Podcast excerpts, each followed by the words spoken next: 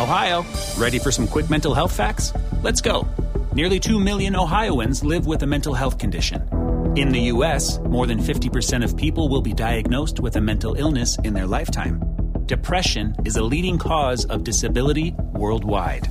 So, why are some of us still stigmatizing people living with a mental health condition when we know all of this? Let's listen to the facts and beat the stigma.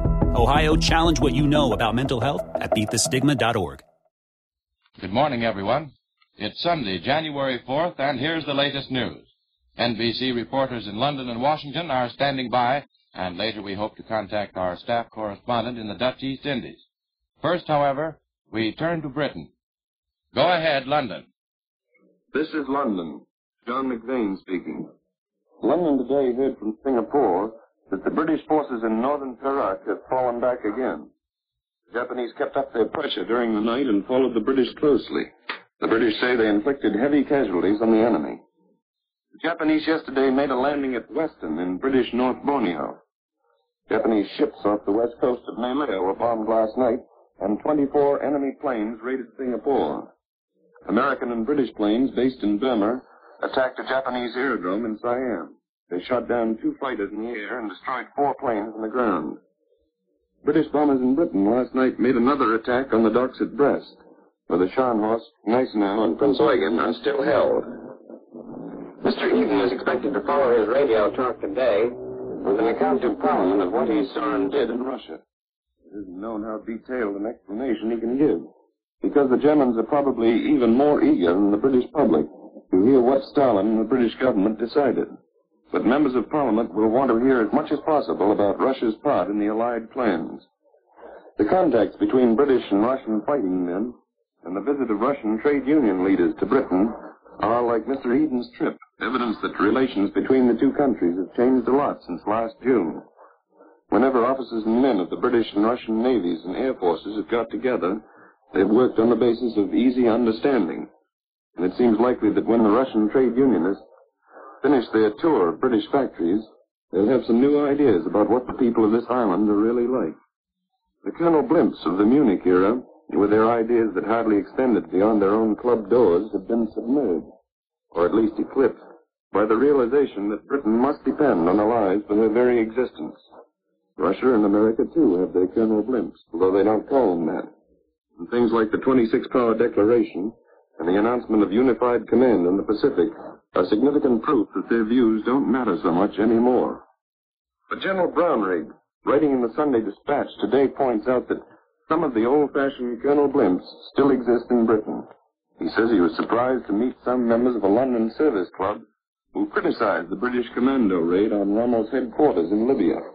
The general said there was a shade of doubt as to whether this type of thing was quite according to the accepted rules of war. General Brownrigg says what has been done at Rommel's headquarters can be repeated elsewhere. The man at the helm of Germany may even feel that his own headquarters are not so safe as before. He may begin to wish that he hadn't started the game of playing rough. The British have been taught time after time the lesson that in any area of war, the side that has control of the air will win the battle. From France through the Battle of Britain and right down to Libya, the point has been proved and proved again.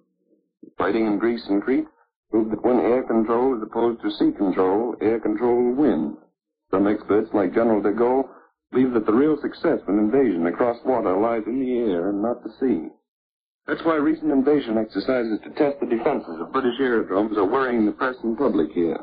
The exercises are said to have proved what a lot of people suspected, that aerodromes in Britain aren't heavily enough defended to hold out against an intensive attack. The protection of aerodromes has been a joint affair conducted by both the Army and the Air Force.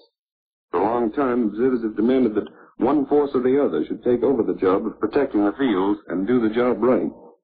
The fact that in the Far East the loss of key aerodromes has opened the door to enemy military victories is giving a new note of insistence the demands for unified airfield defense. In Britain itself, there are so many airfields and Air Force units are so scattered that if the Germans did get a few of them, an invasion attempt, the loss might not be vital. But the British have seen how a toehold can develop into a foothold, and the prospect isn't a pleasing one.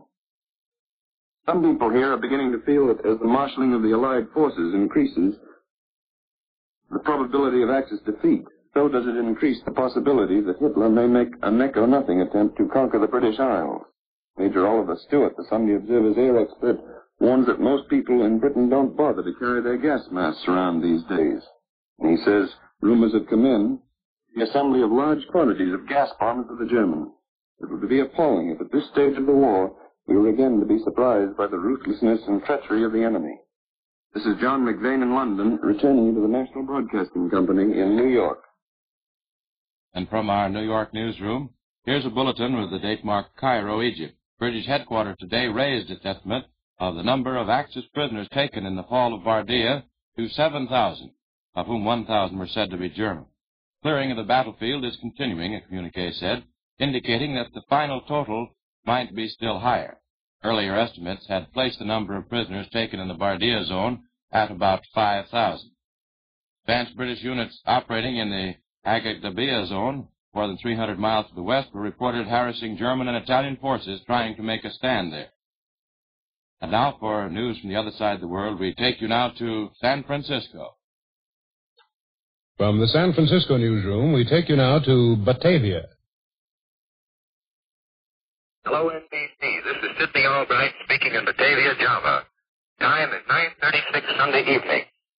Today's most important piece of news in the Netherlands East Indies is the appointment of General Wavell as Commander-in-Chief of all Allied forces in the Far Eastern area. General Wavell is known here and is highly respected as a military leader, entirely capable of assuming command of the Allied operations. Like General Wavell, Admiral Thomas C. Hart, Commander-in-Chief of the United States Asiatic Fleet, is also well known to the people of this country. Only a short time before the Japanese launched their attack on the Philippines, the Royal Netherlands Navy, CNC, visited Admiral Hart in Manila. The head of the Indies Army, General H. ter Poorten, was conferring in Manila with General MacArthur and Admiral Hart when his predecessor, General Scott, was killed in a plane crash in Batavia. At that time, ter Poorten was Chief of Staff. It will be recalled that the Dutch are, to a great extent, responsible for the continued efforts towards the formation of a solid ABCD bloc, which they had advocated long before the trend of events in the Pacific reached the showdown stage. Consequently, it is easy to understand the enthusiasm in local quarters for what is actually the fulfillment of their own hopes. It is pointed out that in this case, the democracies did not wait too long to act, which is a favorable indication that future emergencies will be handled with the same promptness, a matter of utmost importance in this war where so much hinges on the single word time. Further details of the new Allied command apparently are unknown here or else are being kept a closely guarded secret. In any event, there is a great deal of speculation as to the location of the headquarters. Some say it is likely that General Wavell will select Malaya, whereas others are of the opinion that Java is the logical place, because it occupies the key position in this section of the theater of war. Nevertheless, there is wholehearted approval here for the plan. In fact, for any plan which brings the Allied nations closer together. Local observers are wondering where the Dutch commanders-in-chief will fit into the picture. Although General ter Poorten has only been in command a short time, he has already demonstrated his ability as a master strategist, in addition to the fact that he was chief of staff under General Scott from the very beginning of the Indies defense preparations. Very little need be said about the ability of Admiral Helfrich, a naval commander-in-chief who was directly responsible for the Dutch assistance in the operations with the British in Borneo and off Malaya, as well as with the American forces at Davao. To say nothing of the independent thrusts made at Japanese supply lines by the Dutch Navy, which, so far, are the only important successes in all the Allied operations against the Nipponese, a fact that is acknowledged by the press throughout the world. The latest communique of the Netherlands Indies fighting forces reads, there was little enemy air activity over the territory. Only at a few points, Japanese aircraft were observed. No bombs were dropped anywhere. In the northwestern part of the archipelago, a Greek steamer has been bombed by Japanese aircraft.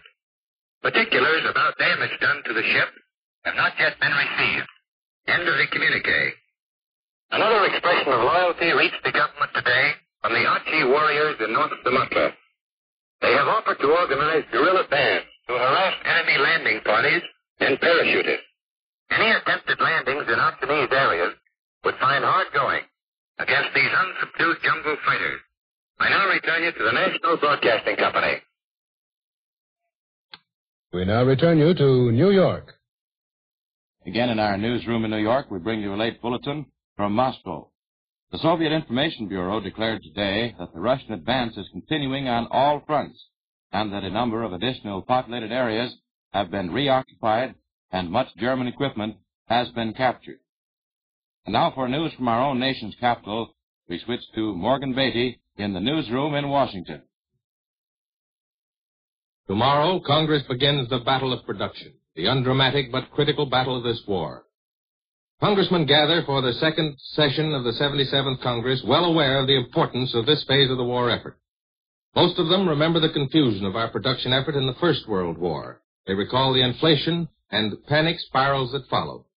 The first bill of importance on the Senate calendar takes into account the difference between 1942 and 1917.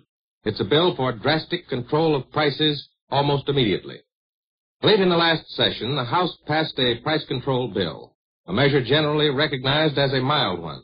The administration had asked the House to permit a price administrator to license business and in this way control civilian production and prices. But there was no war in the Pacific then, so the House rejected the administration's idea and instead provided a board of review to keep a tight rein on the price administrator. Now, with war raging on all continents and the United States in the struggle up to the hilt, the Senate will consider a far more drastic measure. It provides for a price administrator who will in fact become a sort of economic czar for the duration of the war. He could license business. He could set ceilings on prices of almost anything. This price administrator would be the Second World War's counterpart of Barney Baruch, the industrial czar of the First World War. Debate begins on the measure Wednesday. Senate Banking Committee has already approved it. If the bill goes through, and it would appear that it will prevail over the milder House measure, Leon Henderson would probably become the nation's price czar, despite charges that he has surrounded himself with radical people. Henderson's many appearances before congressional committees in the last few months have impressed conservative members. Some who would have opposed him last fall are among his staunchest supporters today. They believe he has a firm understanding of the first problem to be met in the battle of production, and that first problem is inflation. Henderson has already taken preliminary steps to control the situation. The bans on automobile and tire buying are a part of his general plan. Also, the restriction on wool for civilian use. He has limited new wool consumption by civilians to 40% of last year's sales. This order is intended to give the woolen industry the go-ahead signal to manufacture 20 million uniforms and at the same time to prevent the escape of wool required for those uniforms into civilian channels. But this is all preliminary. It's only a part of the picture. The Department of Justice is analyzing war contracts. The purpose seems to be to prevent a flock of war millionaires from springing up before production controls are completed. Congress is expected to receive a $50 billion budget from the White House on Tuesday.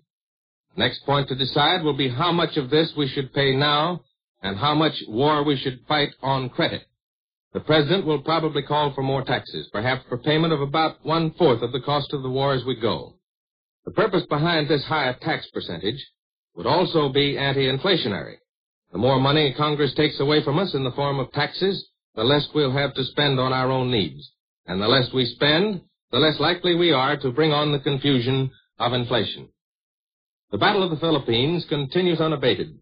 There are no new announcements from the War Department this morning, but even the Japanese foresee a long struggle before they subjugate the island of Luzon, the stronghold of the Philippines. Tokyo newspapers are warning the Japanese public today that guerrilla warfare probably will continue for some time. That's one way to explain the Japanese need for large troop concentrations in the Philippines after the Japanese claim a victory. For those troops will be needed. Not only is there a possibility that General MacArthur can hold out for a long time, but also the Filipinos themselves are not easy to whip. That's all for now. And that's the news up to this moment. These have been reports by John McVane in London, Morgan Beatty in Washington, and Sidney Albright in Batavia, Java. This is the National Broadcasting Company.